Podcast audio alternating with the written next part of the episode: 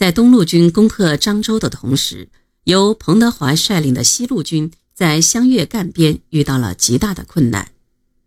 蒋介石调集粤军6个师，由何应钦指挥，对红三军团实施围攻。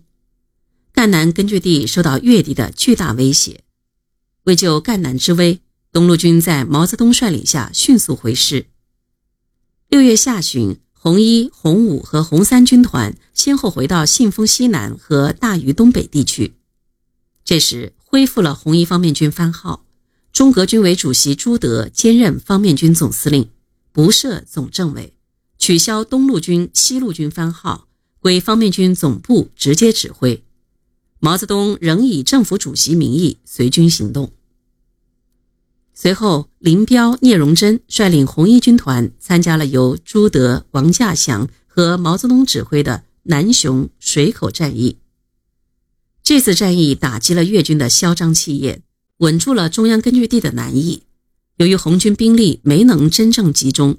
虽将粤敌击溃，但缴获不多，打成了消耗战。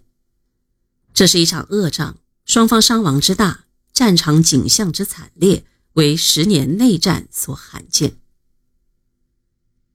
战斗进行中，林彪曾于7月5日向总部提出一个建议，主张同时攻击大余、南雄2城。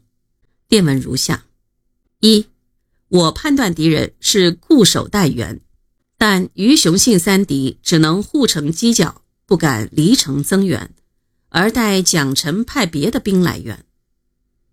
2. 关于行动问题，我主张同时攻击余雄2处，目的在吸引并消灭其援兵，并攻击此2城。主战时间至少需1星期。作战方法需混用进攻击法、封锁法、监视法，反对用强攻办法，一用对壕作业坑道、作业爆破等法，次攻击作业完成后再行猛攻。在城未攻开前，如敌之援兵赶到适当地点时，我即夺城，或以小步继续攻城，或监视城集结最大主力消灭援兵。在攻城期内，每处只以1军兵力掩护攻击作业，其余部队休息及打土豪筹款，并准备打其出击部队。南雄城外的浮桥因即破坏，2城之粮食应予封锁，部队区分应以3军团、4军、45师打大余，由彭德怀同志指挥；5军团、12军、43师、44师全部攻南雄，由5军团指挥。独3师应开到南雄通始兴的道口去筹款及警戒敌之援兵；1部到新城附近向南康来援之兵警戒；独6师仍对付信丰。这个建议低估了敌人的守城能力和增援能力，犯了分散兵力的大忌，因而未被总部采纳。战后，红一方面军到达信丰一带休整补充，周恩来也来到方面军总部，与毛泽东、朱德、王稼祥会合。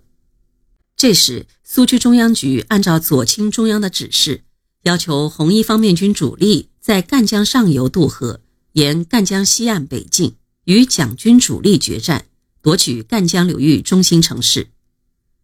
8月初，红一方面军总部和中央局分别在兴国竹坝召开会议，